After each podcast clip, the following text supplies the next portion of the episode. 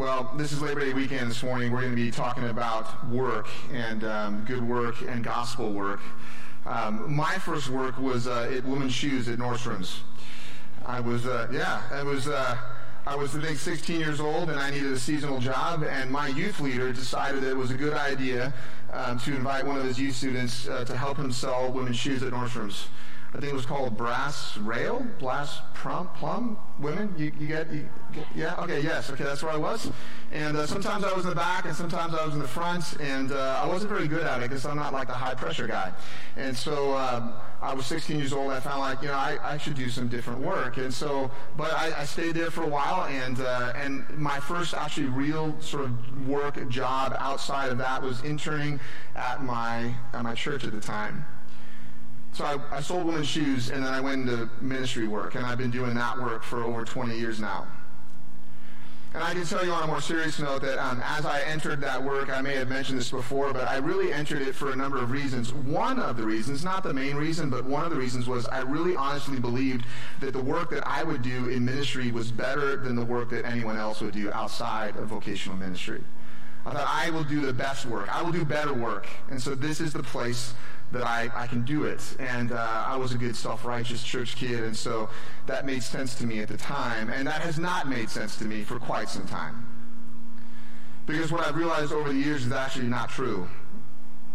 That all work is meaningful work because God invites us into the work, and we're going to be talking about that this morning. I, I realized that in, in very... Um, kind of a 4D or 4K kind of colorway after I came back from my sabbatical a few years ago. I studied theology of the ordinary and I read a bunch of books and I spent time thinking about the ordinary work that we do as, as people and as Christians. And when I came back, I, I met with many of the men in our church and I went to their offices and I saw their work and I learned about what they were doing and the ways they were integrating their faith in their work. And it really solidified this idea for me that all work is meaningful work or all work can be meaningful work as God invites us into it. And this morning, the first thing I want to say is that God is a worker.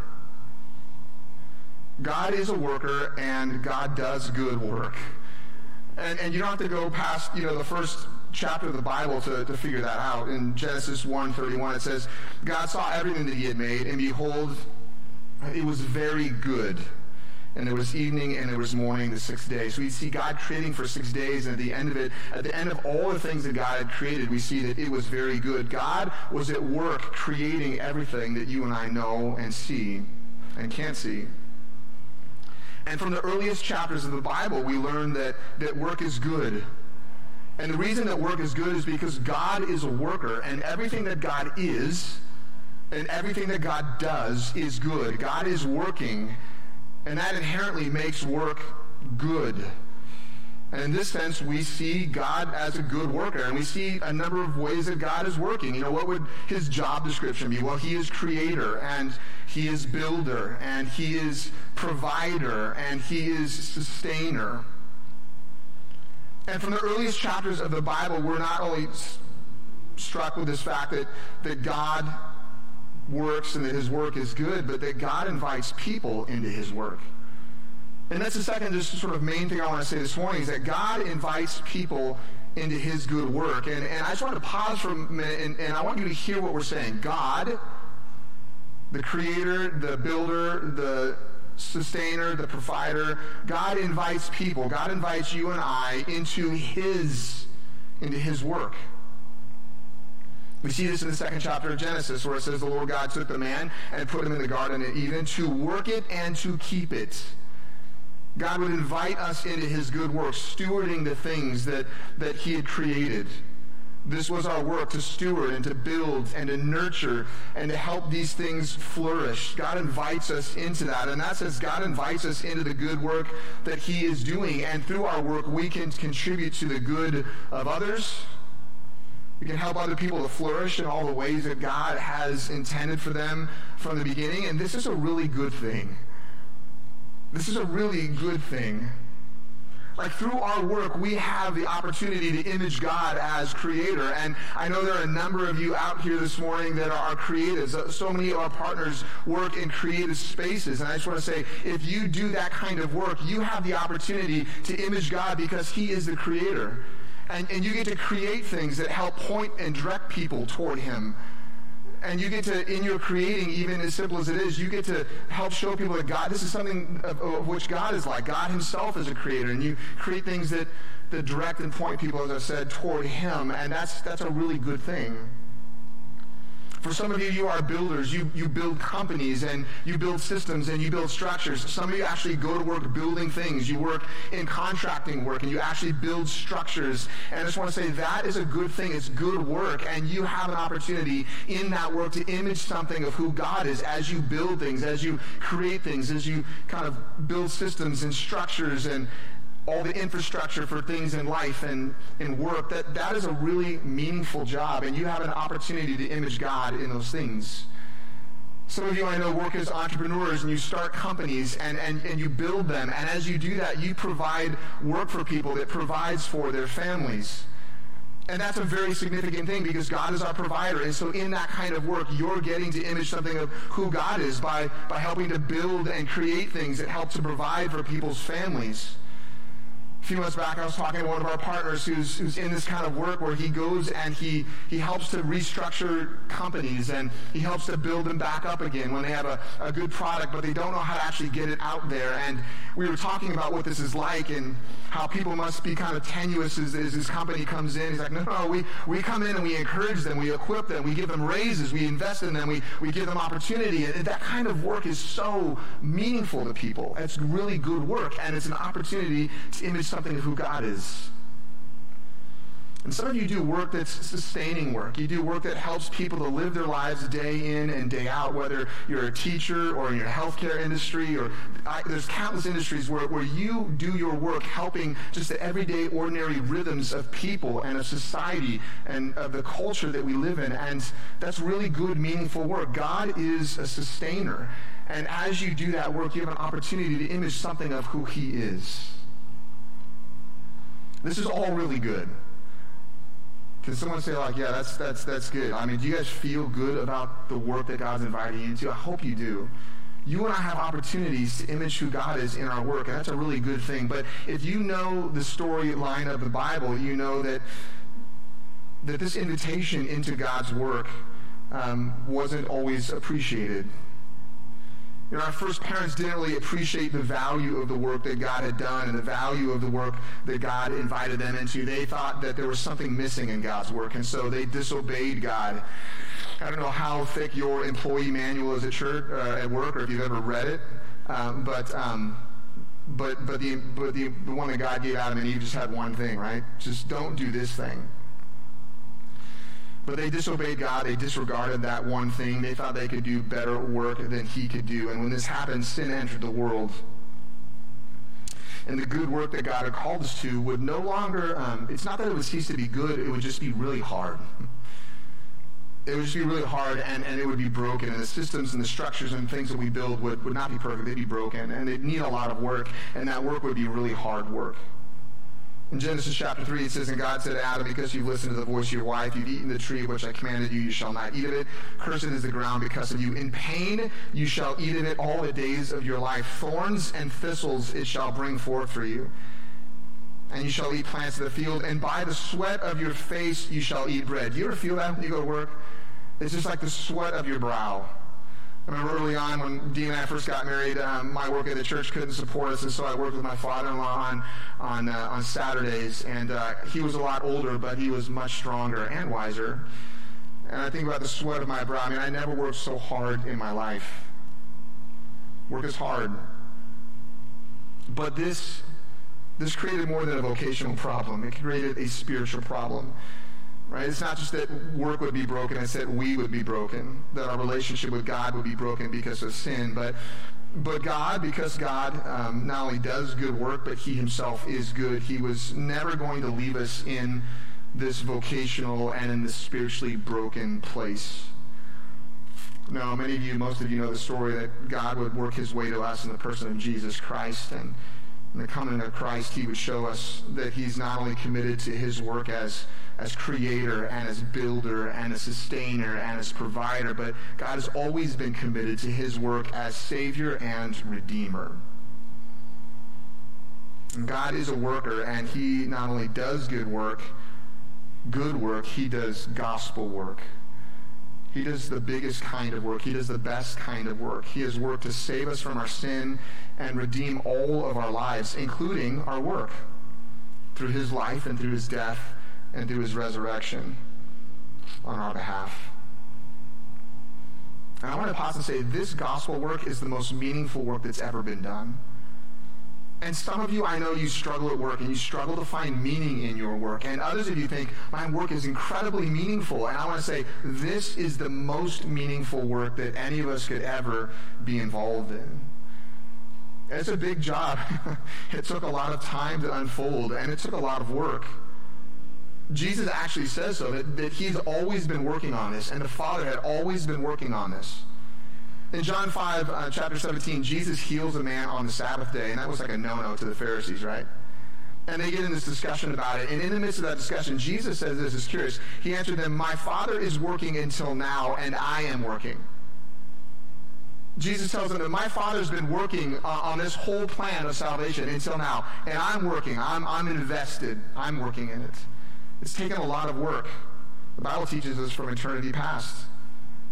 And the Bible teaches that God invites us into this work as well, just as he did that work in the beginning. That's not just a great mandate or a cultural mandate kind of work for people to flourish and to nurture and to build and to steward and to cultivate. It's not just that kind of work that God's invited us into. And there's a trend, I think, in Christianity today just, just to focus more on that that kind of work. And, and, and that's kind of for another message. This morning we're going to be talking mostly about this kind of work because it's the most important work.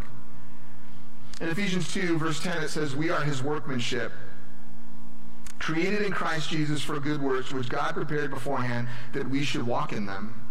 This is the most important kind of work, and God has always created us to do this kind of work, this most important kind of work, the work that has the highest good. I just want to pause and say this is one of the incredible things about being a Christian, that we get to be involved in both good work and gospel work. You know, before the service, we were praying for all of us, and, and we were praying over these ideas that, that we all would be encouraged this morning, that, that God has given us good work to do.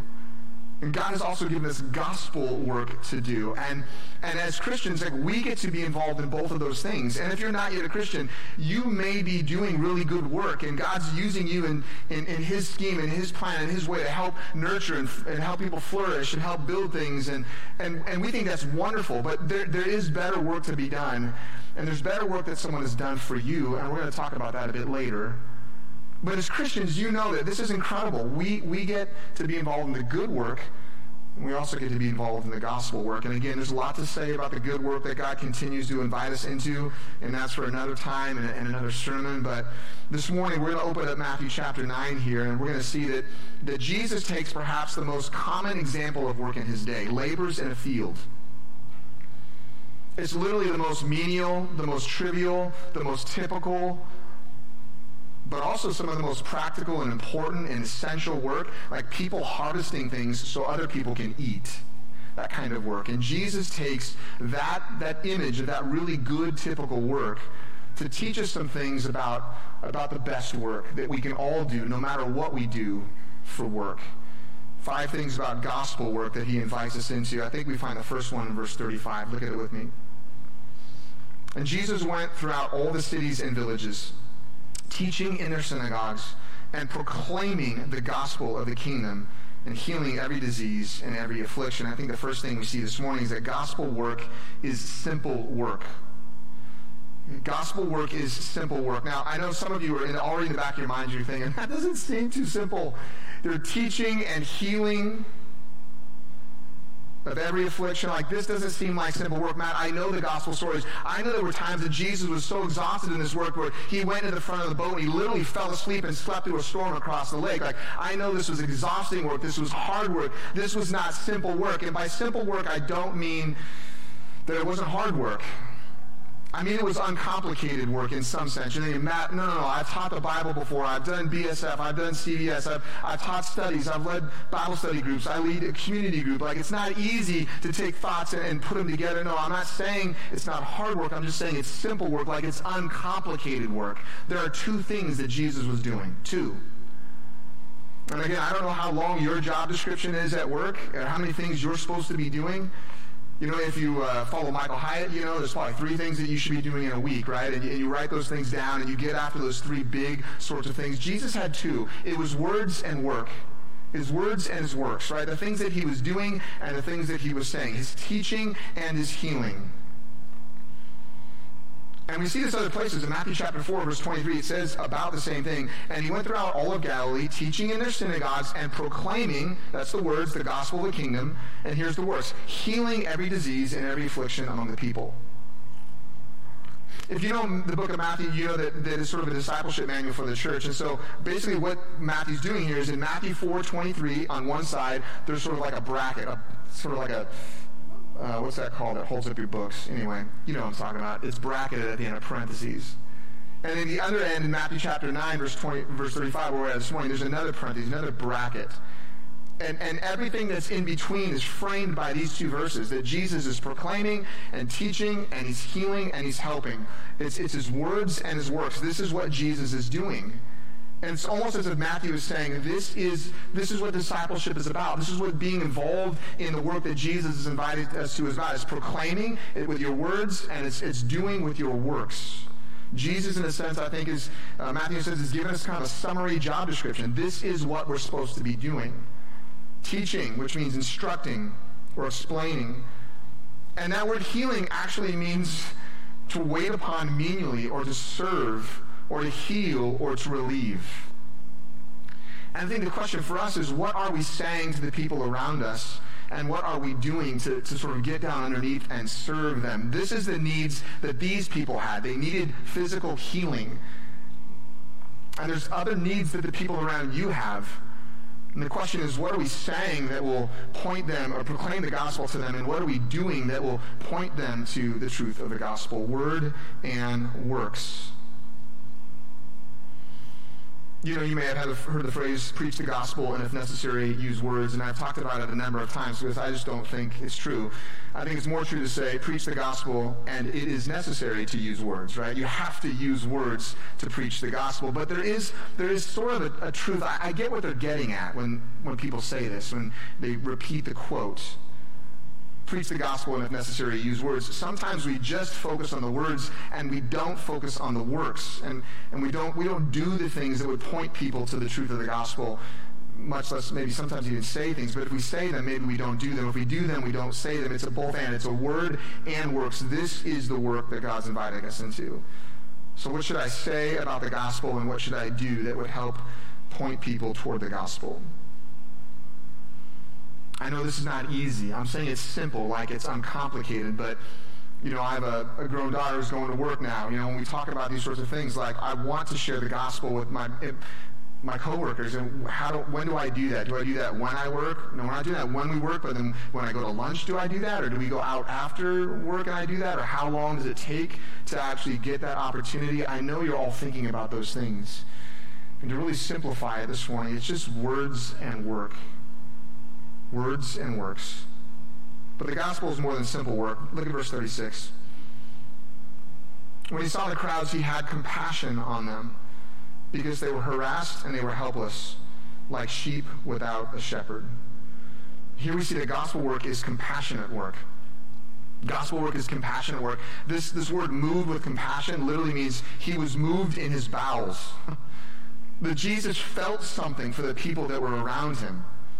Like the things that, that, that they were struggling with, it hurt him, it grabbed him. This was a major motivation. It was not the only motivation, but it was a major motivation in what Jesus was doing. Jesus had compassion on the people around him. And, and what was it that, that Jesus had compassion on? What was it that grabbed him? What was it that he, that he kind of felt the hurt in?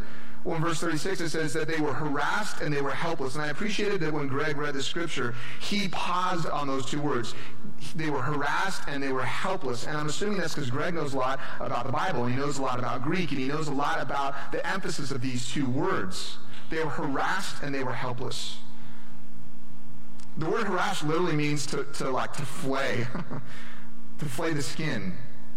It's like death by a thousand cuts. It's like a torture kind of idea, it can be. And what are they harassed by? Well, it says they're helpless. It literally means to be cast down right? To be pressed down, to be pushed down. And these people were, were harassed and they were helpless.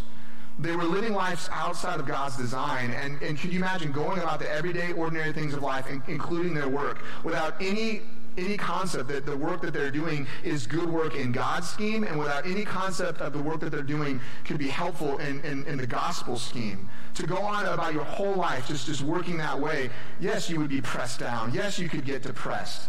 Yes, you could say, like, what am I doing? Yes, you could say, what is this work even all about? Well, we're going to talk about that in the book of Ecclesiastes starting next week. Little plug. What am I supposed to be doing? Why am I here? Is this meaningful? What am I contributing? Know, imagine living your whole life that way, being pressed down and pushed down, unable to help yourself work sort of your way up. Are you spending time with Jesus and catching up on his compassion for people? Do you feel the kind of compassion that Jesus has for the people around us when they're harassed and they're helpless, they're pressed down? You know what it's like to, to be a Christian and to do good work and to do gospel work and the meaning that brings to your life. There's so many people around you and I that don't understand what that, that's about. Does that move you? Does that grab you? But gospel work is more than just simple work and compassionate work. Look at verse 37. It says, He said to his disciples, the harvest is plentiful, but the labors are few. The harvest is plentiful, but the laborers are few. And here we learn that gospel work is necessary work. Gospel work is necessary work. It means something. Maybe sometimes you go to work and you're like, is what I'm doing even meaningful? Is this even necessary? If I wasn't doing this, would someone else do it? You'll never have to think about that when you're doing gospel work. Gospel work is necessary work because the harvest is plentiful. Notice Jesus didn't say like, the harvest is, is sparse. Did you ever notice that? He doesn't say that. He could have said that. He didn't. He said the harvest is plentiful. There are lots of people, thousands of people, millions of people, tens of millions of people that need to hear the gospel and need to see good works that point them in that direction. The harvest is plentiful, Jesus says, but the laborers are few. There is a lot of work to do, and there are not a lot of workers who are doing the work. This is what Jesus is saying. In the city of Irvine, there are 275,000 people. In Orange County, there are 3.2 million people. And out of the 275,000 people that are in Irvine, 38,000 of them would even profess to believe the things that we believe.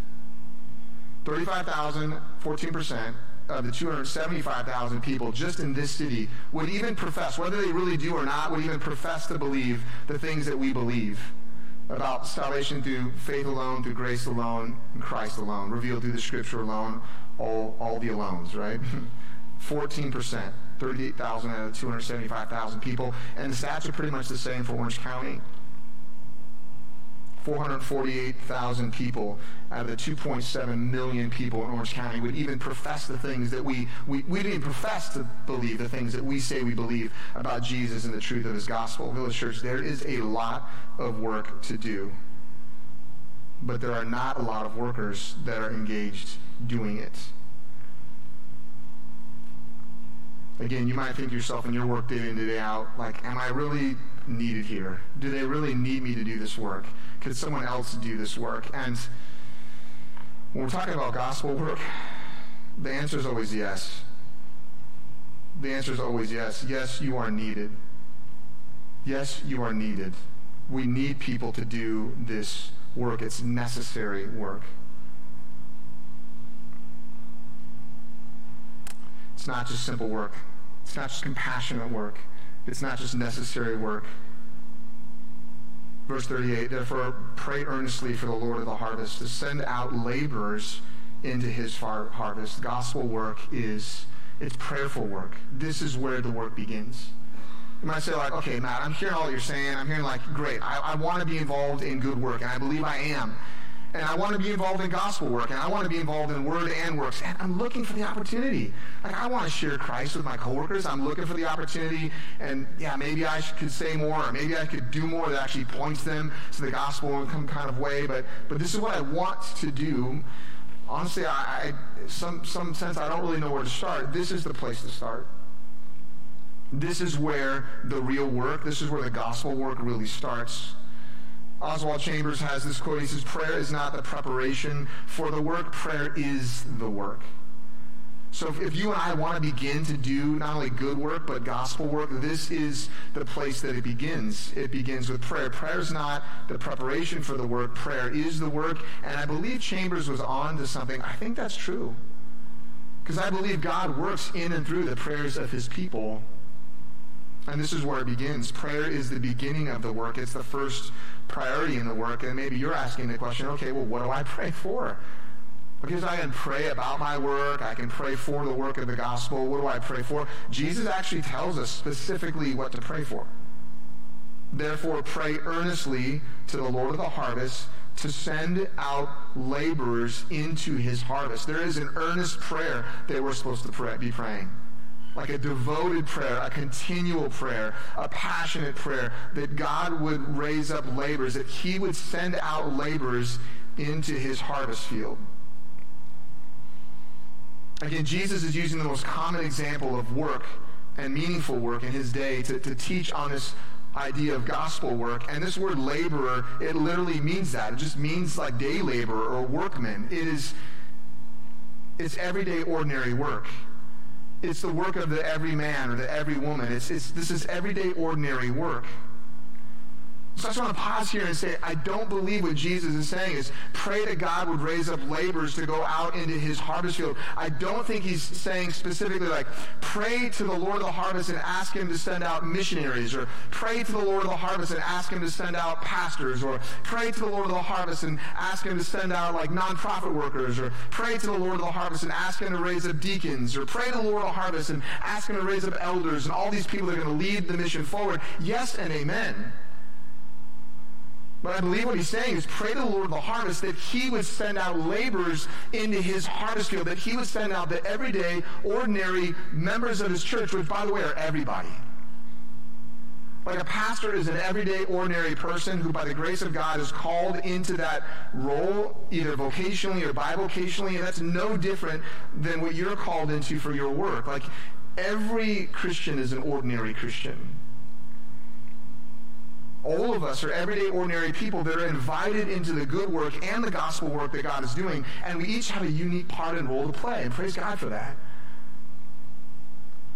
I believe we're to pray that God would send all of us. I believe you're to pray that, that God would send you out into the field. The harvest is plentiful around you. I believe you're to pray that God would send out the people in your community group out into the field. The harvest is plentiful. I believe that you and I are supposed to pray that God would send all of us out into the harvest field. It's plentiful. And you know, Greg and Angela are headed out to Italy, but you don't have to go across the pond, right, to be involved in what God is doing. And, and maybe you will. Maybe that is the harvest field. Sounds like they're really excited to get there, and it's probably because they sense God inviting them there. And the harvest is plentiful there, and let me tell you, the labors are very few there. That's as true here as it is there. This word send out literally means to cast out or to drive out. it's like pray that God would like push you out. It's almost as if Jesus understands our tendencies, right? to kind of like take a step back. I'm going to kind of ease into this. He's going to pray that, that the Lord would raise up the laborers and just thrust them out into the harvest field. Get out there.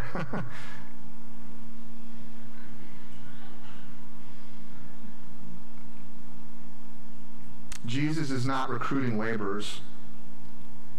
He's sending laborers that are already his. Pray to the Lord of the harvest that he would raise up laborers to go out into har- his harvest field. I don't believe that this is about Jesus recruiting new laborers. The laborers are there, they're just few. He's sending out the laborers that are already his. And that's you, and that's me, that's us. We are the laborers. And you and I have a tremendous opportunity to, to go to work with dad every, every day. Frederick Bruner says this, where there is prayer, there is mission. It is as simple as that. Where there is little prayer, there is little mission. I just thought, wow, isn't that true? And doesn't that fit perfectly with what we're talking about this morning? Like, this is what we are praying for that He would drive out, send out laborers into his harvest field. And at the end of our time, at the end of the sermon, I am going to pray for that. We're not going to just look at this and say, like, we should do this. We're going to actually even pray for this. This week I had the privilege of sitting down for a couple hours with a guy that leads a, a church planting initiative out of South Africa. And they planted a church, and now it's you know tens of churches, and there's hundreds of churches all over Africa and all over Europe, and now they're making their way to the States. And one of my friends is involved, and he's in a six-month elder and pastor training process, and he's just like a real estate guy that decided like I'm going to get involved in ministry, and so he's doing his business from South Africa, and he's getting training, and he's going to come back here and probably plant a church in Newport Beach, and it's like this, and and and they their their movement is growing so much because they're going to go. He said I'm going to go back to South Africa, and our people understand this so well that I'm going to go back and I'm going to say we believe the harvest is plentiful in America. Think about that. Think about that for a second. A guy from South Africa saying, we believe the harvest is plentiful in America and in Orange County, but the laborers are few. So he's going to go back to his church and he's going to say, we need people from South Africa to move to Orange County. I know it's a rough move, okay? Not, i mean, I know it's a little bit of an upgrade, I think, but I'm just saying, it's their whole lives and their families, and people are going to raise their hands and they say, I want to go. There's going to be a bunch of people that are going to come forward in their church and say, we believe we're going to go, and they're going to send them out to this harvest field because they believe here that the harvest is plentiful, but they know that the laborers are few.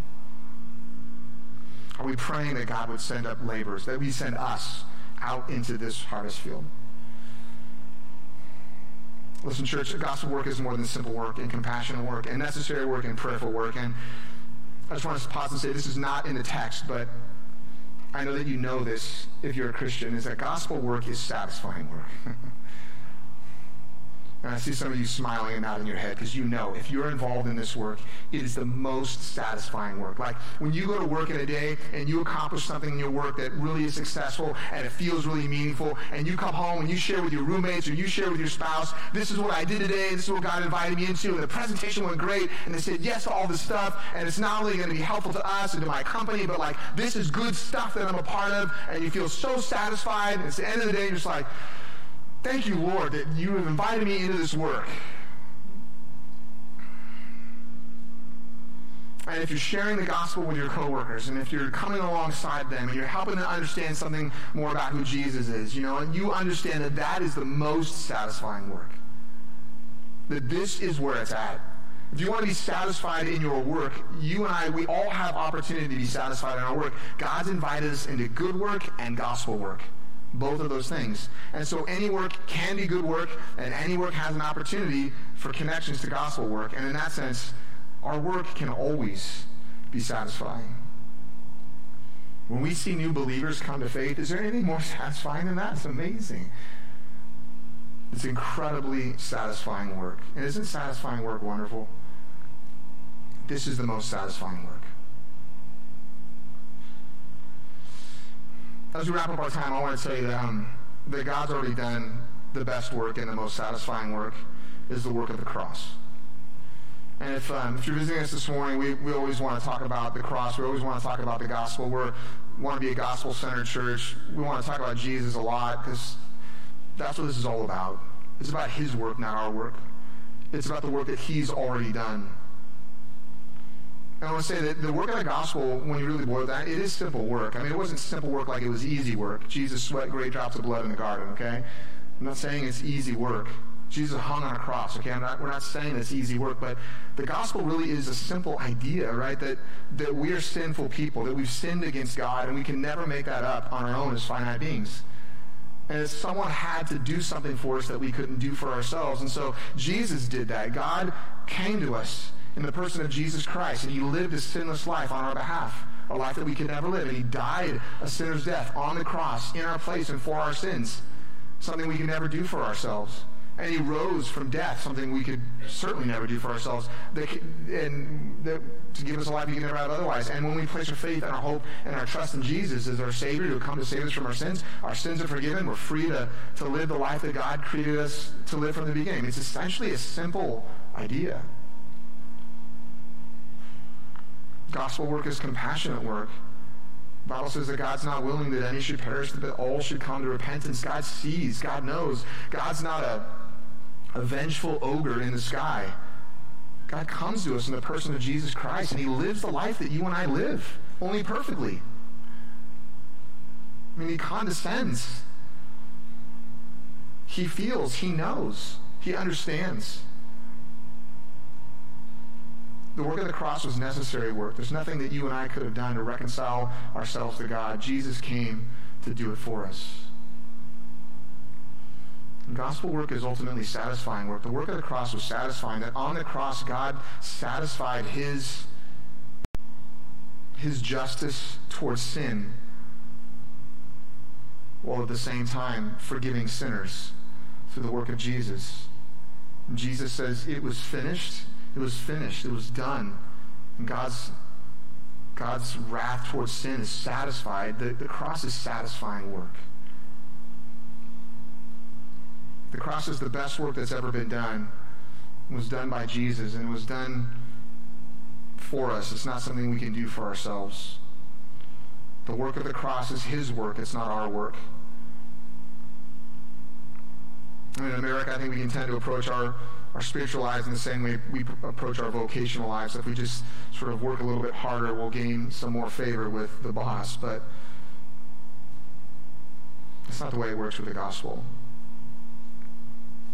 We don't work hard so that he will save us. We work hard because he already has.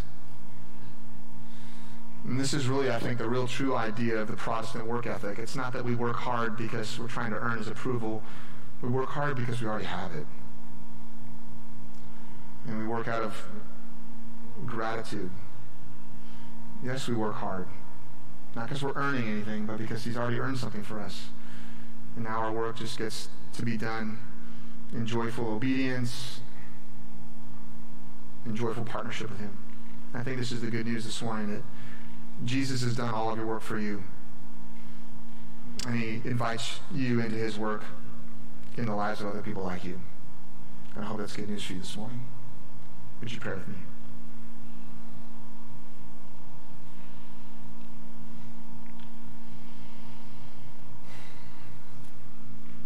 Oh, Jesus, we pray, we pause this morning. We just, we thank you for the work that you have done, the hardest work, the work of the cross. There's never been more, there's never been a harder work that's ever been done. And you, you alone could do it, and you alone did do it. And we want to say thank you.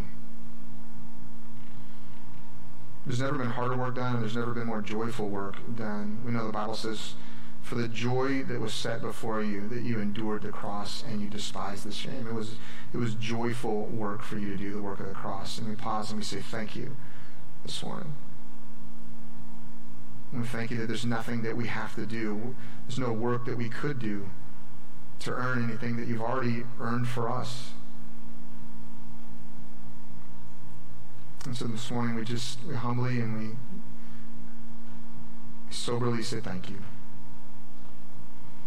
And we recognize that we are your workmanship, created in Christ Jesus for good works, which you have bef- prepared beforehand that we should walk in them. And so we want to pause and we do want to pray to you, the Lord of the harvest. Father, we pray to you, the Lord of the harvest, that you would raise up and that you would send out laborers into your harvest field.